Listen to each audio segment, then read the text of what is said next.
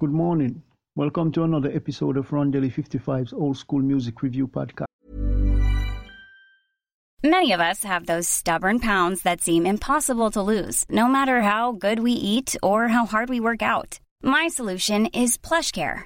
PlushCare is a leading telehealth provider with doctors who are there for you day and night to partner with you in your weight loss journey. They can prescribe FDA-approved weight loss medications like Wegovy and Zepbound for those who qualify.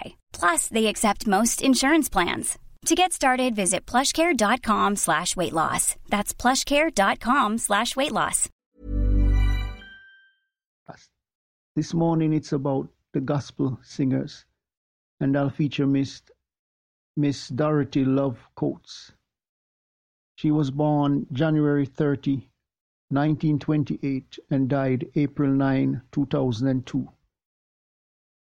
Miss Coates was a really inspiring artist that was a part of the civil rights movements before many other artists joined in. Uh, she led the original gospel harmonettes uh, many successes and also influenced James Brown, Wilson Pickett, Mavis Staples, and others.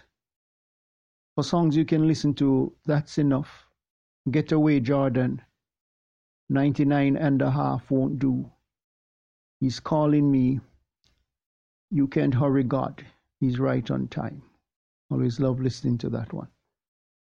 Uh, she was born in Birmingham, Alabama, U.S.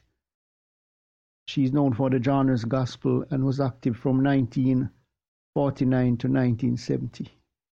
He worked for the labels Speciality, Savoy, um, Vee-Jay Columbia, and Nashboro. And she was uh, the act she was associated with was Gospel Harmonettes, uh, the original Gospel Harmonettes, and uh, the Dorothy Love Coates singers.